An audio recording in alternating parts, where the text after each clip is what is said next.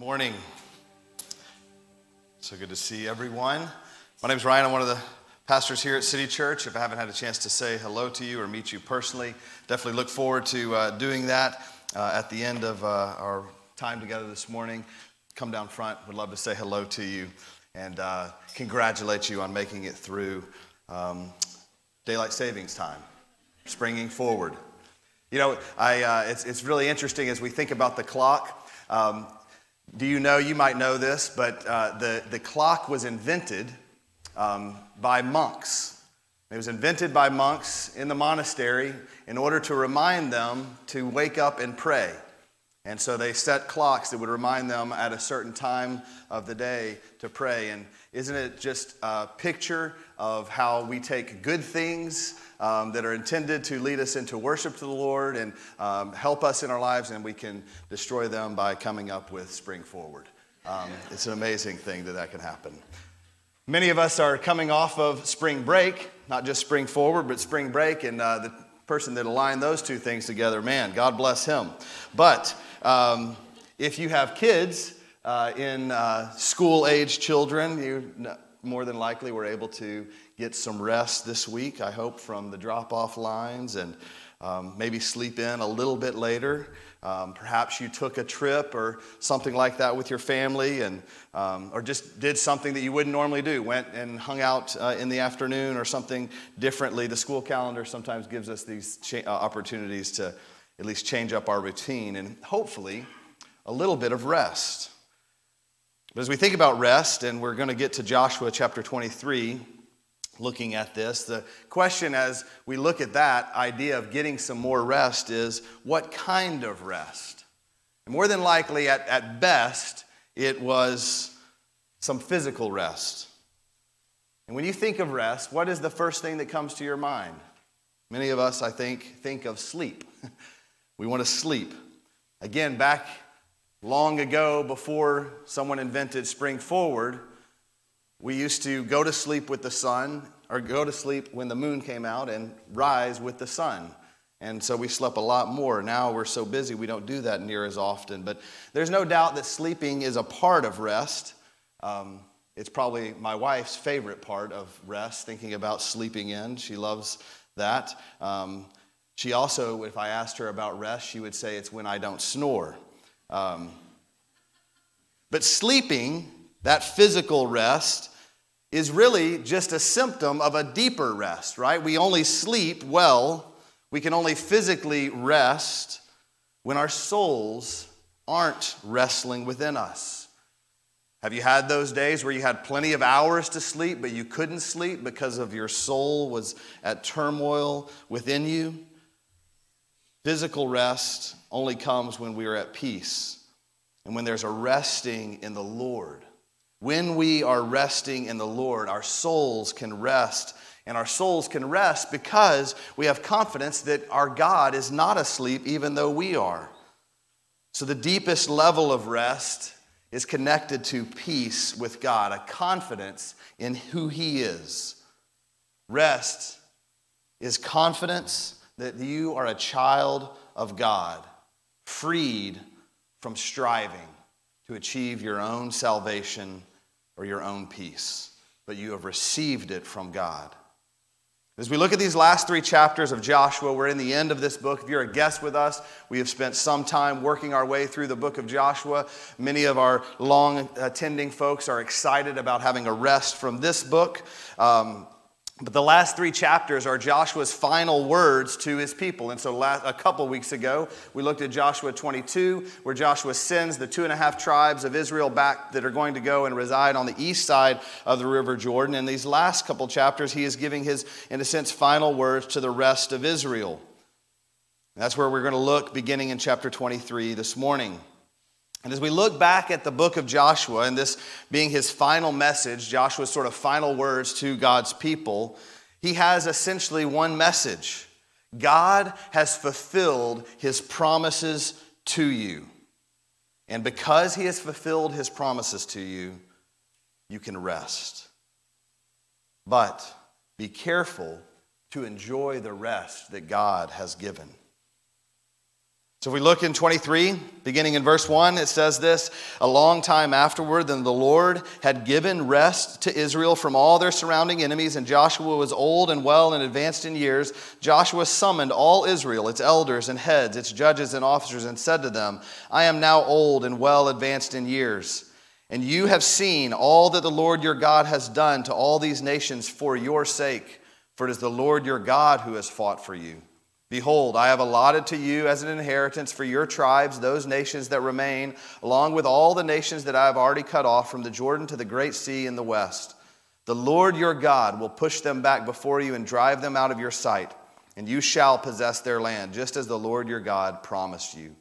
Therefore, be very strong to keep and to do all that is written in the book of the law of Moses, turning aside from it neither to the right hand nor to the left, that you may not mix with these nations remaining among you, or make mention of the names of their gods, or swear by them, or serve them, or bow down to them. But you shall cling to the Lord your God, just as you have done to this day.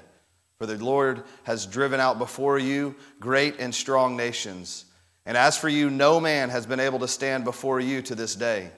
One man of you puts a flight puts to flight a thousand, since it is the Lord your God who fights for you just as he promised you. Be very careful, therefore, to love the Lord your God. For if you turn back and cling to the remnant of these nations remaining among you and make marriages with them, so that you associate with them and they with you, know for certain that the Lord your God will no longer drive out these nations before you, but they shall be a snare and a trap for you, a whip for your sides and thorns in your eyes, until you perish from off this good ground that the Lord your God has given you. And now I am about to go the way of all the earth. And you know in your heart and souls, all of you, that not one word has failed of all the good things the Lord your God promised concerning you. All have come to pass for you, not one of them has failed. But just as all these good things that the Lord your God promised concerning you have been fulfilled for you, so the Lord will bring upon you all the evil things until he has destroyed you from off this good land that the Lord your God has given you, if you transgress the covenant of the Lord your God, which he commanded you, and go and serve other gods and bow down to them. Then the anger of the Lord will be kindled against you, and you shall perish quickly from off the good land that he has given to you. And so you see in this word to Israel, more than likely you picked up on this, that Joshua refers over and over and over again to the promises that God has made and God's faithfulness to fulfill those promises. The Lord your God, you heard it, you probably were thinking to yourself as I was reading that, or you were reading along with me, man, he says the Lord your God over and over and over again. It's because he wants to remind Israel, all of Israel, don't forget that God has done what he said he would do. God has promised you, and he has fulfilled that. And then he counters that in some sense with saying, as a reminder to them, remember what God has done, and then in response to that, live obediently. Don't forget to be very careful, as he says, to follow the Lord. And so, as we think about how that we can be a people who find rest for our souls that ultimately might lead to a little more rest physically and all of the other things that come with that, rest for our souls, we can look to the instructions that Joshua gave to the people of Israel because the very beginning, verse 1 again, the Lord had given rest to all of Israel. He had given them rest. Now, it says after a long time, by the way, this is more than likely just a little bit of a context for this, where this is happening. More than likely, the conquest of Israel, although we have read this, and again, it's taken us a couple of months to work through this, it took the Israelites 25 to 30 years to make their way into Israel and take hold of this promise that God had given them. And so this time has passed. Joshua is now an old age, and he says to them that God has given you rest. The first thing that he reminds them of as he reminds them of the rest that they have received from the Lord is to remember all that he has done. Remember, he says, all that you have done. I am now old. This is verse 2. I am now old and well advanced in years, and you have seen all that the Lord your God has done to all these nations for your sake. Remember all that God has done. And as we have worked our way through, we can remember along with them. Do you remember their time in the Israel and how or in the wilderness and how God led Israel out of the wilderness and brought them to this land? Do you remember Jericho? Do you remember Ai? Do you remember the five kings of the Amorites who rallied against them, and then another even larger group of kings that rallied against them? And all of these battles that they faced over and over and over again attack, and things got in the way of what God had promised to them, trying to slow them down, trying to rob them of the joy that God had done. And He reminds them God fought for you, not 1,000, it says, your one man gave flight to thousands. Remember what God has done for you. Remember that He has won the victory. After he reminds them in verse 2 and 3 of the promise or their fulfillment, kind of summarizes that, he says, I have allotted to you as an inheritance for all the tribes of those nations, along with all the nations that have cut off all of this land, that land from the river to the great seas, describing the promised land there. Remember what God has done for you. One of the things that causes us to not rest is to forget what God has done for us. We forget the Messiah. We forget Jesus sacrificial death on the cross on our behalf, making it possible for us to have a relationship with God. Not even just that, making it possible, but going so far as to create or make us righteous before God. Brothers and sisters, do you understand that when God looks at you, he sees the righteousness of Christ? He sees you as he sees his own son who laid down his life for you. That's what Jesus did for you and for me. And we forget that. And what happens when we forget that? We must figure out a way to please God. We must figure out a way to get ourselves into right relationship with God. We've got to balance the scales. Do you know where legalism comes from? Legalism, in some ways, is rooted in this idea that we've got to figure out a way to earn our way towards God. And so, if we just adhere to this list of rules, this is what we can do in order to achieve sainthood or to achieve right standing before God. And what does that end up? What does the life look like in that? We know also, I know the sinfulness, the fickleness of my own heart. I know how often I fall away from the Lord. I, I am tempted to pursue things in my flesh and, and, that, that are not from God. And so when that happens, if I forget what God has done, what Christ has done for me, then my only response must be I've got to figure out a way to balance the scales here. Let me see if I can do some other things on this side to sort of get things evened out. That is not restful. Are you exhausted trying to figure out a way to balance the scales, to make yourself right before God? If you're trying to do that, you are exhausted. You might not know it, but you are. You're spinning your wheels trying to figure out a way doing everything that you can. If we're going to rest, and we're going to enjoy the rest that we have received through Christ, just like the Israelites enjoying the rest of the promised land that God had given them, we must remember what God has done. God has given us rest. And out of that rest, then Joshua says to the people to be strong Look at verse 6. Therefore, because of what God has done, because of the rest that you are now enjoying in this land that He has provided for you, therefore, verse 6, be very strong to keep and to do all that is written in the book of the law of Moses, turning aside from it neither to the right hand nor to the left that you may not mix with these nations remaining among you, or make the mention of the names of their gods, or swear by them, or serve them, or bow down to them. Notice what I said before. If we find ourselves trying to be obedient or to balance the scales, to do something in order to earn our relationship or to earn sort of our standing before God, we're going to exhaust ourselves. We're not enjoying the rest that we have received. But in the light of what God has provided for us, the rest that we have been given and that we now enjoy in Him, we now find obedience to His commands, something that is easy for us. We can walk in his ways. And he reminds the people of Israel remember the rest that you have been given. And all that you have to do to enjoy that rest is to continually obey the Lord's commands, to not turn from it from either side. and recognize that you do have to be careful to follow it because what does he say? There are many other gods that will fight for your attention here. You are living in a situation where these people and their gods, there's still this remnant of people that exist there, and they have not completely been driven out yet. And so, as you live among them, the temptation is to be to sort of adopt their ways, to follow their ways, and ultimately to end up worshiping their gods, little g gods. Joshua says, Be very careful in the rest that you are enjoying to follow the Lord's commands. Obedience to the Lord's commands, obedience to the law that they were given, is what protected them from the temptation of their own hearts, the temptations to intermingle and to intermarry.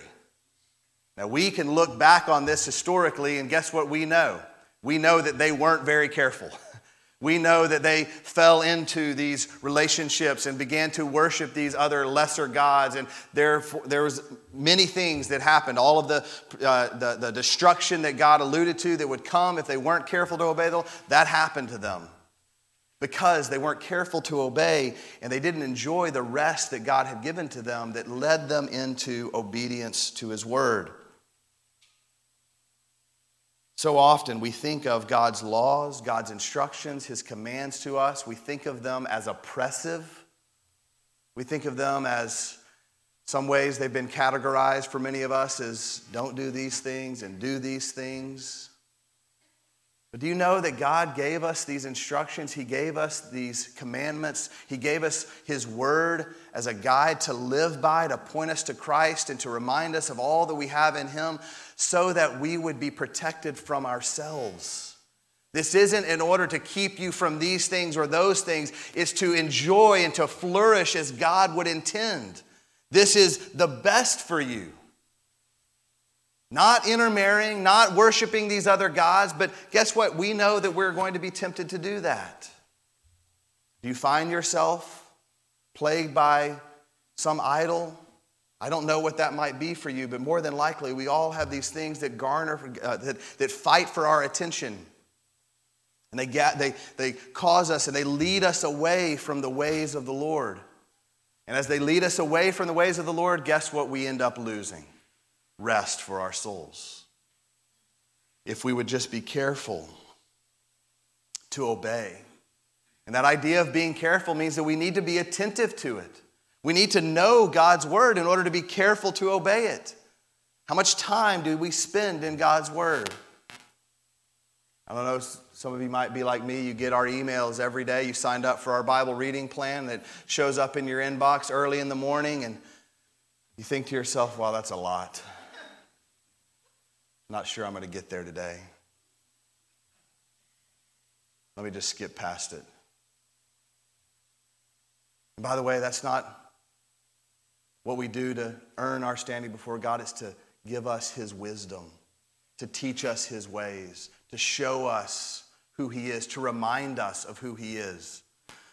Do you know one of the things that tempts us the most, tempts me the most to fall away as I just alluded to from the ways of the Lord, is to forget the gospel, to forget what Jesus has done for me. But when I spend time in His Word, it reminds me of His graciousness to me. It reminds me of the kindness of the Lord. It reminds me of all these things that He has done for me. And it reminds me how far off I so often am, and yet He welcomes me back as a son of God.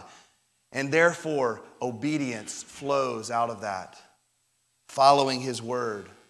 I need His Word to remind me of who I am in Him because so often the world does not. And we're tempted to follow all these other things. So many distractions. Have you found yourself distracted by the things of the world? Be careful to follow the Lord. That's what Joshua gave these instructions. We must be wise and discerning. And the way we do that is we rely on His Word. And when we do that, we remain in His rest. Finally, he says, Be careful to love the Lord your God. Look at verse 11. Not just to obey His commands, to follow Him, But verse 11 says, Be very careful. He adds a sort of an emphasis here.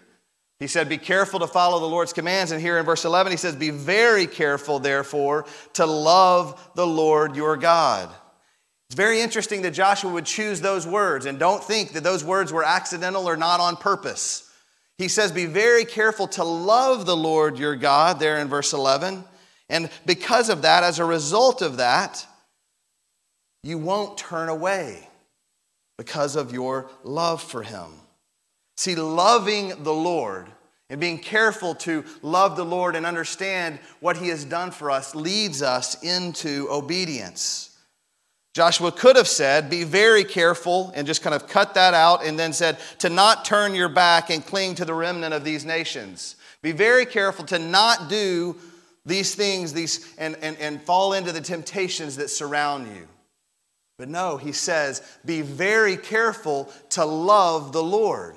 Be very careful as you rest in the promises of God to keep God as your supreme sort of not achievement, but your supreme desire. Keep him in his rightful place as Lord of your life. If you're struggling to see God and to love the Lord, as Joshua would instruct us here, if you find yourself not being able to rest because of all of these various pursuits that are trying to fight for your attention, perhaps the answer for you to find rest in the Lord is to love the Lord, to put Him in His rightful place as first in your life, to love Him. Do you love the Lord? Do you have a relationship with God that you leads you into this heart of worship? Does He have your heart? That's what He has purchased through his sacrifice on the cross. And if we love the Lord and as we love him, we put him first, then following his ways becomes much more easy. And fighting against all of the things that will distract us becomes easier. And we find much greater rest for our souls.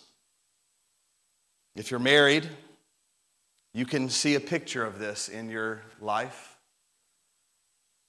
If I say that I love my wife, Laurel, and I do, I love her, and yet every other relationship in my life comes before her, what do we have? Something's not going well. She's not feeling loved. There's not a strength of relationship there. There's a distractedness that comes with that. If I love her, I put her first in terms of my earthly relationships. She gets my very best, my time, my attention, my energy, my focus. That's what loving her looks like.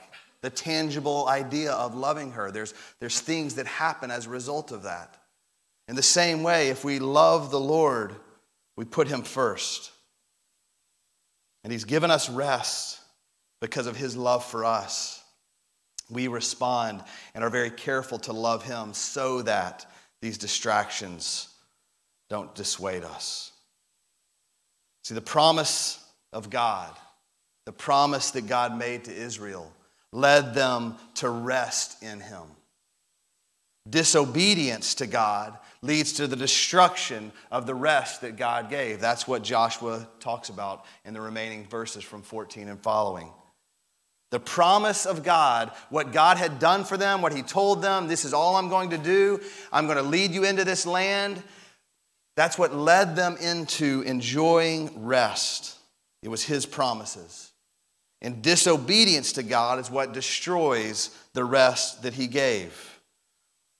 The promises of God I will give you this land. No one will stand before you. I will fight for you. That's what God promised Israel. The promises of God to us in Christ is that He has paid the final sacrifice for sins for all time. And He invites us into a relationship with Him. We remember those promises, which leads us to rest in God. He's done exactly what He said, He's fulfilled the promise. Jesus not only laid down his life, but he promised his disciples and each of us that he would take up his life again. And three days later, as we're going to celebrate here in just a few weeks, Easter Sunday, he took up his life again.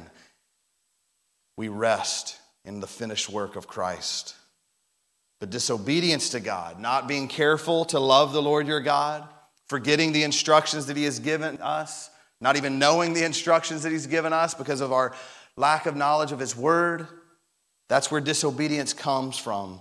That destroys the rest he gave.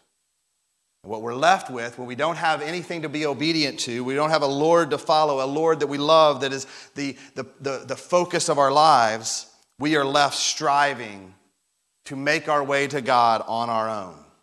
We end up having to fight on our own for the land that God has promised to us as a way of rest.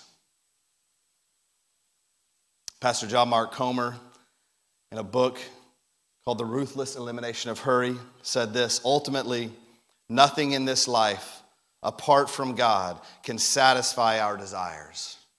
Tragically, we continue to chase after our desires ad infinitum. The result? A chronic state of restlessness, or worse, angst, anger, anxiety, disillusionment, depression, all of which lead to a life of hurry, a life of busyness, overload, shopping, materialism, careerism, a life of more, which in turns makes us even more restless. And the cycle spirals out of control. Does that define your life? A life of hurry, busyness, overload, shopping, materialism, careerism, a life of more, more, more, more, more. If that describes us, more than likely, we are not resting in what God has already given us. Matthew 11, that we began our time looking at this morning, Jesus said this. At that time, Jesus declared, I thank you, Father, Lord of heaven and earth, that you have hidden these things from the wise and understanding, basically saying, all the people that think they know everything about you, God, you haven't shown yourself to them, but you've revealed them to little children. And then he says to those of us who know him, Come to me, all who labor and are heavy laden, and I will give you rest. Not sleep I will give you soul rest. Take my yoke upon you and learn from me. Do life as I do life, because guess what? For I am gentle and lowly in heart, and you will find rest for your souls. Two times Jesus says, I will give you rest. That rest that Jesus promised comes from following him resting in the promises that He made to us, resting in His finished work on the cross, resting in the security that we have in Him. Obedience is what follows. We're going to respond by singing a song we began singing a couple months ago in our church. It's a song, it's really a prayer, it's called Abide. But as we sing this song, as the worship team leads us, I just want to encourage you to consider your heart before God. Is your heart at rest in your soul? Or does that quote that I read more closely define your life? Restlessness, angst, anger, anxiety, busyness, overload, materialism, careerism. Are those the things that define your life?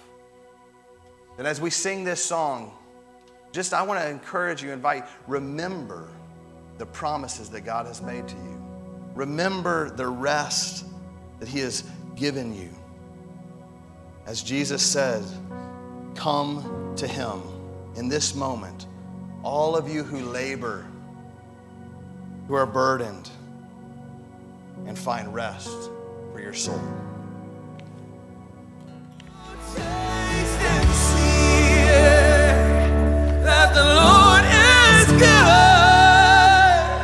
Thanks for listening to the preaching of God's Word at City Church Melissa.